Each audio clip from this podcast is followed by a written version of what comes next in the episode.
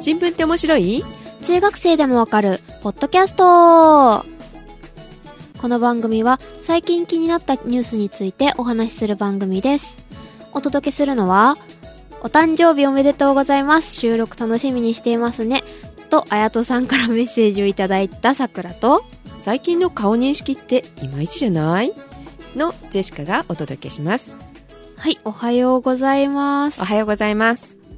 あの、最近流行ってる、アマゾンの欲しいものリストって、匿名でプレゼントいただけるやつがあるじゃないですか。はい。それをさくら、誕生日だからちょうだいって、ツイッターでリンクを貼って、冗談で5万円さくら、えっ、と、1年間、ポッドキャストをしなきゃいけない試験みたいなのを適当に作って、昨日、一昨日ぐらいにしたんですけど、そしたら実際に届いちゃって、ちょっとびっくりしたというか、デシカさんに怒られました。何やってんの？みたいな。ね あやとさんからいただいてしまったのさんからいたで、だいてしまったので、えー急遽収録を行っております。はい。ね、収録楽しみにしてくださってる方がね、い、らっしゃるということで、はいありがたいことしばらく、あの、新聞サボっててすみませんでした。え、しばらくじゃないでしょしばらく、何年もだよねしばらく、しばらく、しばらく、4年ぐらい。そう、その間を、ね、カエラくんがずっとね、はい、はい、申し訳ございませんでした。、繋いでくれてたっていうね、はいカエラくんにもごめんなさいですよはい、ね。申し訳ございませんでした。はい。えー改めまして、お久しぶりです。はい、お久しぶりです。ご無沙汰しております。お誕生日なのね。はい、誕生日です。はい。まだですけど、もうちょっと。あやとさんの件は何、はい。ポッドキャストの収録会、どれかする件みたいな。その件を買ってくださったそう、と。買ってくださったんです。じゃあ、今回はあやとさんのために？そうです、あやたさんのためです。はい。はい。ということで、はい。一日で何かネタをまとめてくれたっていうことなんで、どうかなと思いますけれども、はいあまあちょっとね、はいお耳汚しかもしれませんけども、聞いていただければと思います。はい。はい。で、顔認証ですけそど、う。最近顔認証って、い、ろんなものについてるよね。そうですね、すごいいいですよね。ジェシカが、去年だったかな？はい。カエラくんの iPhone X を見たときに、あまり顔認証の認識率、いまいちじゃないみたいなことを言ってたんですけれども、えーまあ今回も新しいの出てますけども、まあ、その話はちょっと置いといて、はい。えー、時給ハイランド遊園地に行ってきましてはい。顔認証なんだよね今チケットがねそう、びっくりしました。え、遊園地で？入園もそうだけど乗り物に乗るのに顔認証、はい夜すっぴんの状態で写真ね撮って、はいウェブ上で登録してたんですけどはい。で翌朝お化粧して遊園地に行ったわけですが1回目で認証してくれなくって2回目で認証してその後1回も認証されずゼシカさんもしかして化粧詐欺みたいな。よすっぴんと変わんないぐらいなんだけど多分ねアイラインとか引いたら目が変わるのかな？いや、そんな低い認識だとダメじゃないです？まだまだだなってちょっと思ったんですけど、それで認識しなかった場合は QR コードを読み込んで、夜撮ったその写真が出てくるみたいなね、はい感じで認識しなかった場合は、それでパスが通ると。えー、ちなみに顔認証他に使ってますか、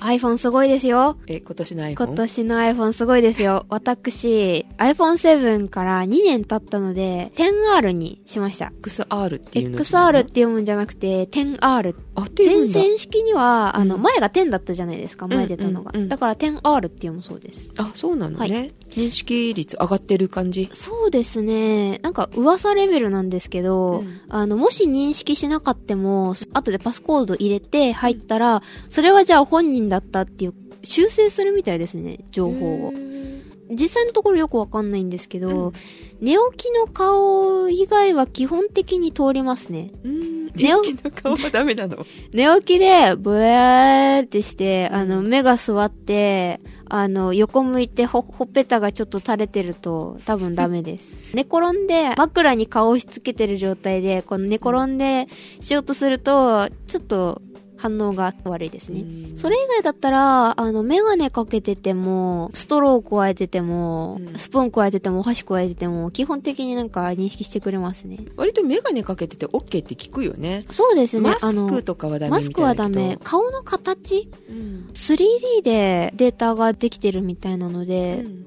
顔の形が分かればいいみたいですね。だからアイメイクとかじゃなくて、うんあと、つけまとかでも結構大丈夫みたいです。顔の輪郭はまあ人間変わんないので、でしかも PS4 が顔認証なのね、ほログインするとき失敗することはないですねう。まあ 3D なんですよね。だから、遊園地の方は 3D じゃないのかもしんないですね。ああの、画像データで、監視カメラとかで顔の目のサイズとか、角度とかで認識するのと、あの、そういう認識の仕方？ーうんだから、あの、同じ顔でも 分かってくれないみたいな。うんもうちょっとね精度上げてくれないと困るねアイラインンで、だから目の大きさが変わるように認識しちゃうとかいうことなんでしょうかね。ですかさはい。えこれ正式に買ったチケットですかみ疑いをかけられましたからね 悲しい。お化粧する方はじゃあお化粧したままで写真撮られた方がいいかもしれないですね。かもねはいはい。で、今日のネタなんですが、iPhone についてちょっとやりたいと思います。iPhone というか携帯ですね。携帯について。うん。去年ぐらいに Apple の iPhone で集団訴訟があったのって知ってます？うん。よく2年ぐらいで急に iPhone の動きが悪くなったって聞きません？電池が切れやすい？重たくなる？それは聞くよね。iPhone ってバッテリーが500回充電したら最大の容量が100%から80%になるって Apple が言ってるんですよ。うん。で、バッテリーがその80%とかに最大容量が落ちた場合、急激に電池を食わないように性能を下げるっていうことを iOS10.2.1 から最大パフォーマンスを抑えるっていう仕組みですね。それを去年 iOS がアップデートしたらされるっていうのをうん導入したんですよ。えそれ悪くするってこと？そうですね。バッテリーがそれ以上劣化しないように、あと予期せぬシャットダウンをしないようにっていうので、iPhone の性能をガクッと落とすことをしたんですよ。んだからそれを公表せずうにんアップデートしちゃったから、あれおかしいよねって一部の人たちが気づいて検証した結果、はい。実際にパフォーマンスを落とすようなアップデートをしましたと、iPhone、iPhone というか Apple が。うん。公式で発表して炎上して集団訴訟って流れなんですが、あの瞬間的にまあ消費電力が増えてバッテリーが良くないから落ちるっていうのはまあわかるんですが、はいバッテリーの劣化のせいで性能が低下するので、バッテリーを交換すれば、寿命ではなく、そのバッテリーの劣化のせいで動作が遅いっていうのがわからないまま、うん買い替えてる人とかっているはずなんですよね。ああそうだねで、iPhone ってバッテリーの交換って自分じゃできないじゃないですか。うん昔のガラケーとか、まあ、アンドロイドも結構バッテリー自分で交換できるのあるんですけど、うん。できないから結構問題なんですね。うん。あの、早ければ1年後ぐらいに劣化が始まるって言われていて、アップルの方、えっと、公式に発言がありました。その1年後に性能が落ち始めるっていう公式に認めたのでう、んで、それが問題になって、今バッテリーの交換が今年いっぱいの12月いっぱいですね。12月いっぱいまでは、うんえっと、安くなってるので、まあ、もし、性能が落ちたなとか、バッテリーの持ちが悪いなとか、熱くなるなと思った人は、8とか7だったら、バッテリーを変えただけで、性能が戻る可能性があるので、買い替えをするかちょっと悩んでる方はご検討ください。ちょっとまだこれ話が続きがあって、うんと、某携帯ショップの人からちょっとお話を聞きました。い携帯を変えるときに。はいアップルって2年で買い替えを推奨してるんですね、実際に。で、某ショップの人が言っていて、うんだから iPhone の下取り価格ってアップルが決めてるそうなんです。ああそうなの？あの、下取りあるじゃないですか、携帯ショップで。うんうんあの、次の買えるときにセブン買い取りますよっていうのが、うんその値段ってアップルが決めていて、普通下取り価格って時間が経てば経つほど安くなると思いますよねう。んそう普通そうでそうですよね。うんでも違うんですよ。高くなることがあるんです。例えば今月 iPhone7 の買い取り価格が2万6千円だったのに、うん来月2万8千円に上がったりするんです。たまにで、その意図はアップルが買い替えをそろそろしてくださいよっていう。うんそろそろ予約とかも販売終わったし、うん販売が落ち着いてきちゃったから、じゃあ下取り価格が上がってるならじゃあ買い替えようかなっていうのを推奨してるので、あの、2年で買い替え推奨してるから、下取り価格をあえて上げて、買い替えを促すみたいな動きもあるようです。うん。じゃあ下取りをししてもらおうかなって思ってる人はそういうのをアンテナ張ってた方がいいのね。そうですね。まあ、基本的には下がるんですけど、たまに上がるようで、あの、それも、そこの会社の人は、自分たちも予測がつかないから何とも言えないって言われました。で、うん。私は翌日から下がるって聞いたので、結局買い替えることにしたんですよね。たんだ、はい。で、あと、ゼシカさん、ちょっと余談なんですけど、うんバッテリーって、うんあの、継ぎ足し充電ダメとか言うじゃないですか。うん、あれって、リチウムイオン電池関係ないのご存知ですか？え知らないあの iPhone に使われてるリチウムイオン電池って、例えば50%の時うにん。充電しても、80%に充電しても0%でも基本的に寿命変わらないそうです。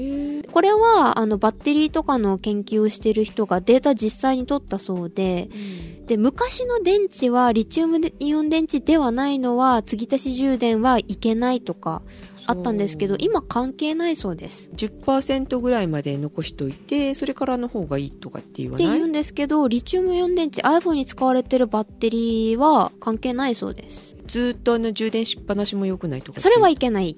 あそれはダメそれはダメなんだね。あと、あの、寒すぎるとか暑すぎるところでバッテリーを充電しようとするといけないのは合ってるそうです。で、あと500回充電したら、うん寿命がそろそろ来るっていうのも、うん。500回っていうのも0%から100%とか100%に何回なったかとかじゃなくって、例えば80%から充電して100%になったのを20%充電されてるのが5回繰り返された場合、うん。これを1回とカウントするそうです。へえだから全部合わせて100%になったら1ってカウントが進むそうなので、継ぎ足し充電しても回数が減ったりとか、良くないっていうことはないそうです。はい。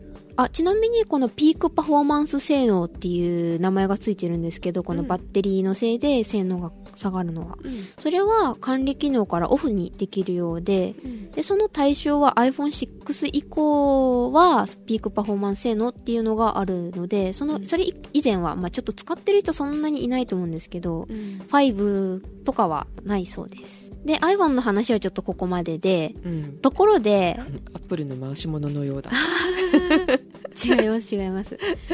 ところで、スマホってちょっと高くないですか？高いよ。あと、携帯料金って高くないですか？高いよ。だからガラケーで別に iPhone は持つけどルーター持ってて、ででしかずっとやってたんだけどこの夏ねどうしても性能的にちょっと無理があったので iPhone 買っちゃったんだけどね。はい。今、8でしたよね。うん。8だね。はい。ところで、ジェシカさん毎月いくらぐらい払ってますか？6000だか7000だかそのぐらいだったと思います。それ乗り換えで6000円ぐらいって高いと思いません？うん。思うよ。だって携帯の時3000ぐらいだった。さくら、今、10R に変えて、学割もあって7000円ぐらい払ってるんですけど、うん。高いと思うんですよね。うんで、なんで高いかっていうのが今問題になっていて、うん。携帯業界は適正な競争が進んでいないっていうのがあって、うん。携帯料金の引き下げがなんで進まないかってわかりますか？大きいところが通信を握ってるから、そうですよね。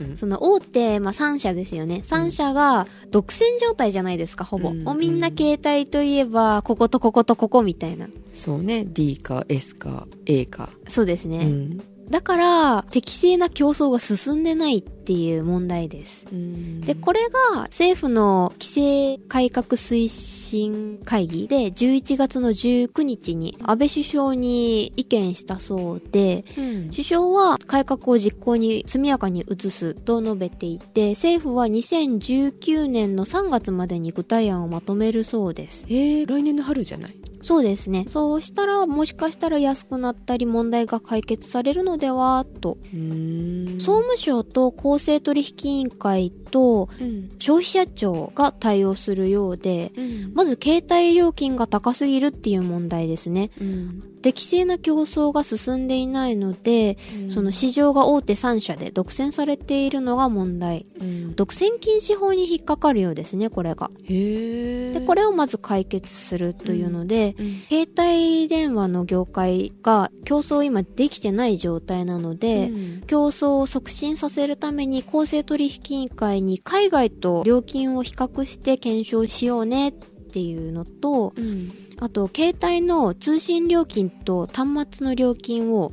分離しようと。確かにねわかりづらいですよね、今。そうそうで、これについて後で詳しく、ちょっと長くなるのでお話しします。はいで、置いといて。うんあと消費者庁には携帯の契約が分かりにくいんですよね。うんだからその分かりにくい契約やうん広告をやめるようにうんルールを整備して改善させようとしているようです。で、総務省と公正取引委員会は大手3社が下取りした中古端末ですね。あの、うん下取りした端末って日本にあんまり流通してなくないですか、うん。大手3社とかがあんだけ買い取りしてるのにどこ行ってるんですかねっていう話で、不当に海外に流出させて、うん。国内での流通を阻んでいるのではないかっていうのを公正取引委員会が調査するように指導してほしいっていう。実際そういう噂があるのね噂があるみたいで、しかも携帯会社の方が大手3社に流通させないようにっていうなんか縛りをしてるのではっていうのも話が、それを調査ししてくださいっていう意見と、あの SIM フリーのやつもさ、おかしな話だもんね。SIM フリーにできないとかさ。そう、SIM フリーにできないっていうのも、キャリアの都合によって設定されてるもので、うん。公正取引委員会が2018年の6月28日に、大手キャリアの販売方法について独占禁止上の問題があるっていうのを指摘してるんですよ、すでに。で、この改善するように報告書を提出しており、2年前の2016年にも SIM ロックは設定しないようにしないことが望ましいっていう指摘ももうすでにしてるんですよね。うんうんうんなのに、もう2年以上経ってるけど、SIM ロックはどこのキャリアもされてる状態なんですうん。ね。絶対ロックから離さないとこもあるじゃない？そうですね、そうですね。で他の大手のうちの2社は何ヶ月か使ったら OK みたいなね私も前携帯7使ってた時は確か1年縛りあったと思うんですよね、SIM。でもも今短くなった気がするんですよね。3ヶ月になってて。そう100日とかなんかそんな感じになってるよねなんか短くなってる気はするので、もしかしたらまあ改善ちょっとはされてるのかもしれないですね。はい。あとは、あと縛りがあるじゃないですか、2年縛り。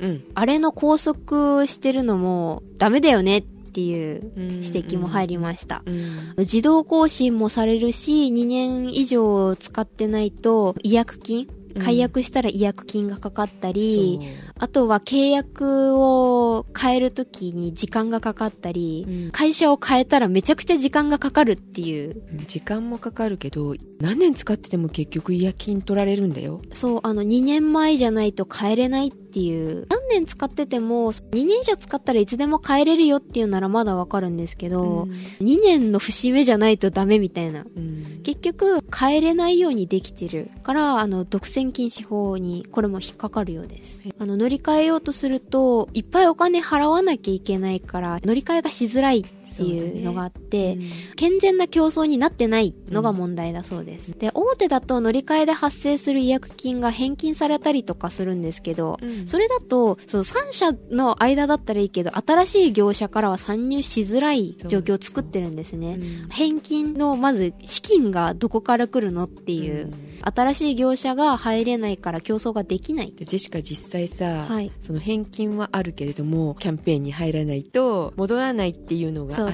てそれって結局1万円戻ってくるとしても、うん。1万円以上オプション入らないといけないからうん払っちゃうみたいなことになって、実際はお金返ってこないよっていうのがねあるんですね、うん。それ気をつけた方がいいですよ、で、あとこの違約金って、うん。あの、安くしてる分以上に払うことってあるじゃないですか。2年縛りだから、これだけ安くなりますよっていう、うん。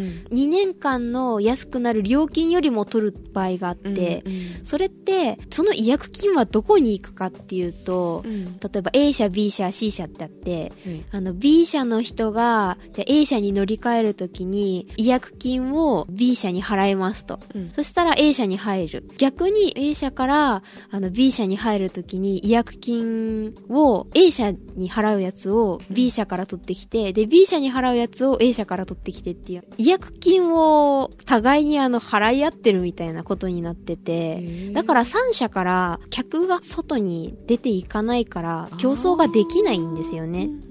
結局あの自分が払ってもまた払ってくれるので誰かが出ていった時に、その払い合ってるっていう状況になってるのでそれもやっぱりダメみたいです、であとさっき説明しなかった通信料金と端末料金の完全な分離をさせるっていう話についてなんですが、はい今の端末の購入補助制度ってなんか端末料金安く見えないですか？そう分割で払っていくから。あ、まあ、分割で払っていくのもそうなんですけど、うん。なんか補助があるじゃないですか。ん？補助？24ヶ月で当社がこれだけ負担します。実質いくら？みたいな。ああはいはいはい。昔よかった携帯代本体0円みたいな。うんうん。まあ、そこまでひどくないんですけど、今なんか安く見えるじゃないですか。う。ん。端末価格が割引されてるって書いてあるんですけど、実際割引された端末価格と通信料金。まあ、例えば携帯代1000円と通信料6000円。うんで、まあ、7000円ぐらい払ってますって今されてる感じじゃないですか、実質。うん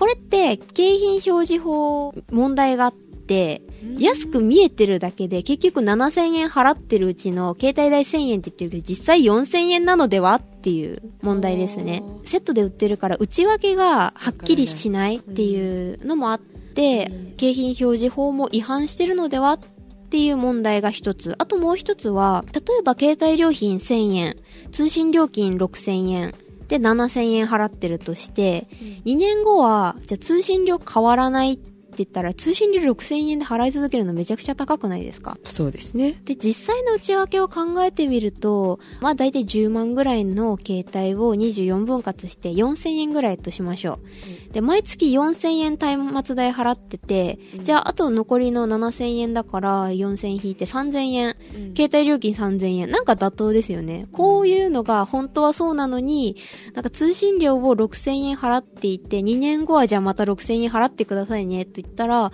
本来だったら3000円だった分が、多く3000円払ってるっていうことになるんですよ。うんその端末代金が安いように見せかけて、その分を余計に2年後取ってるっていうことになって、2年ごとに携帯買い替えるなら、その格安 SIM とその携帯を毎回買ってってしたら、まあデメリットは特にないんですけど、2年間以上使う人たちにとっては通信料が高いまま携帯代金も払わずっていう状態で6000円ずっと払い続けてるとうん。損してるんですよね、実際。そうだね。うんで、携帯料金が高すぎるっていうのもあるんですけど、景品表示法で携帯料金が安く見せかけてるけど実際はっていうのも問題だそうです。ずっと同じ携帯会社で契約してる人がバカを見る制度を変えようっていう動きが今あります。何年使ってても通信料は下がらないってまあいうか、一応10年とか15年続けてたら安くなるって言ってもまあほんのちょびっとだったりするので、うんあまり意味がない。だから格安 SIM の方に流れるんだよね。そうですね。でも、格安 SIM の安定しないところと、安定する大手とどっちを取る？その2年ごとに携帯を買い替えるなら大手でいいんですけど、うん同じ携帯をずっと使い続けるならどこ行ってもダメだから結局格安 SIM ってなっちゃうんですよね。うんそれが問題。まあ今でも大手で、私が確認したのは1社なんですけど、そこはもう2019年ぐらいからあの料金形態を変えるってもうすでに表明したところもあるので、うん動きはもう今からあるみたいです。で、今公正取引委員会がこのちょっと複雑な携帯電話の市場について、自由に商品やサービスを選択できるように、携帯会社も自由に変更できるように動いているので、もう少ししたら携帯料金も安くなって会社を選べるようになる時代が来るかもしれないです。来年はちょっといいかもねそうですね。まあ、ただこれはあくまでも意見なので、うん。法的拘束力がないので、うん。また変わらないっていうこともあるかもしれないです。はい、まあ今後の各省庁どう動くかちょっと今後楽しみです。はい、ということで。ということで、お届けしたのは、さくらと、ジェシカでした。では次回皆さんいってらっしゃい。いってらっしゃい。と言い忘れた。何を？10R 増産中止したみたいですね。なんか8が増産されるとか。私 10R 買っちゃったよ。ひゃー。エイトの？8が増産するそうですよ。なんで？言わせないでくださいよ。こけたからですよ。10R が。やっぱ高いし、8安くなったじゃないですか、まだちょっと。うんうんだから安くなったのに 10R 高いくせに機能そんなにないよね、みたいな。うんあの、これからちょっと買う人にアドバイスというか、ここが違うよっていうのを 10R ユーザーからちょっと伝えたいんですけど、うんネットワークスピードが 10S より 10R が半分です。あそうなの、はい。で、長く使う人は 10S の方がいいと思います。ギガビット対応してて、早いんですよ。うん、4G 対応しかしてないんですね、10R。うん機能的にあとカメラもうん、10S の方が明らかにいいし、うんまあカメラ撮らない人はいいけど、今すぐ携帯変えなきゃとか思ってて、安い方がいいけど、8はちょっと、みたいな人は、あの、10R でもいいかもしれないですね。まあ、い色も、私色で決めちゃったんで結構えー、10S の方が性能がいいの？いいです。めちゃくちゃいいです。倍ぐらい違いますね、基本。値段も？値段もめちゃくちゃ高いですね。十何万っていうのは 10S? 10S は12万とかなんかそれぐらいするやつですね。ん。10R は一番低いやつで8万ぐらいだったかな？8万か9万。ああとよく壊す人であんまりゲームとかしない人は 10R でもいいかもしれないです。あの修理代が安いんですよ 10R の方が。うん。あと Apple Care も 10R の方が安いんですよ。うん。機能を求めるのは明らかに 10S かな。うん。注意したいのが iPhone XS Max 一番高いやつですね。あれ画面修理でめちゃくちゃ高価です。歴代最高額らしくって画面割れで37,400円。で、その他破損したら67,400円だそうです。もう機種代半分ぐらいですよね。それだったら Apple Watch 買うかなそうですね。あ、あとね、10R レティナじゃないし 3D タッチついてないんですよ。あそう、はい。まああんまりなんか気にならない程度じゃあるんですけど。じゃあなぜそれ買った？セブンの動き悪いし、結構私落としてて、それが怪しいんですよ。1日2回ぐらいコンクリートに落とすぐらいの勢いで落としてたんで、なんかたまに Wi-Fi とうん。4G どっちも繋がんないとか、多分もう中行かれ始めてたので、あ、そろそろやばいなと、本体がやばいなと思ったんで、えなんだ？ Apple タイマーじゃなかったのね。私のは Apple タイマーじゃなくて、多分純粋に落としたりとか、海外に持ってって、あの、SIM 差し替えたりして、なんかだんだん動作がおかしくなってったんで、うんもしかしたらそのせいかなと思いつつ、故障したり、完全に動かなくなってしまったら、下取り価格ガクッとめちゃくちゃ落ちるのでう、んあそのちょっ前にとその前に変えようかな、みたいな。なるほどはい。まあ、ぜひ参考にしてください。ということで Apple はい Watch を買いましょう、ああれ？そういう話だった？Apple Watch だったら6万ぐらいかなそんな高い時計買うなら私、セイコーとか買い買っちゃうかな。うん、うん、まあ確かにねっていうか女性の腕には大きいんだよねそうですね。大きいですね。あとうんあの、よくこけたりぶつけたりする人にちょっと向かないかな、みたいな。そうだね さくらさん向かないね、そうですね。あと充電するものがちょっと増えるの、ううんーんって。まあ、でも充電するものが増えるって言ってもさチーだと楽でしょ？チーにしてるの？チーあー、ワイヤレスでできるやつ。そうそうそうそうちょっと考えたんですけど、なんか電気代そっちの方がかかるって書いてあったんでやめました。あそうなの？あの、やっぱり放電しちゃうから、うんうんうん多少。うん充電効率が悪いって今結構良くなったみたいなんですけど、それでもやっぱりかかるみたいなので、うんまあ別にワイヤレスじゃなくても挿すだけだしいいかなみたいな。うんあと、イヤホン挿すところがなくなるから、イヤホン挿しながら充電できないっていうのがちょっと困ったけど、うんイヤホン買ったんで、ワイヤレス。Bluetooth 買ったんで、うんまあいいかなみたいな感じですね。はい。なんか内容がね、まあ、ニュースではありましたがウーテクかなみたいな、に近いけど、まあ半分ウーテク半分ニュースですかね。うんほら、総理大臣出てきたし。うんうん。まあ、今回は綾人さんのために。そう、あやとさんのために。い。や、はいあやとさんのためにこんな話でよかったのかな。まあでも今年中にカイラくんが収録したいって言ってましたので、はい。11月12月のニュースはい。するそうですよ、はい。その際は参加してくださいね、えー、新聞。それ置いといて、置いといて、バッテリーの交換今年12月までって言ったんですけど、はい。iPhone6 以降3200円で交換できるんで、結構お買い得だと思います。もともと8800円だったんで、買える人はそうですね、3000円でまあ、元の性能が戻るって考えたら結構お買い得だと思うんで、もし買える人は本当に年末までなんで、年越えると8800円だったのが3200円になって5000何本に戻るみたいで、まあ、モバイルバッテリーがいらなくなるぐらいで考えたらまあお買い得かなみたいな。おはい、買い得、はいということで。はいおやすみなさいはい、おやすみなさい。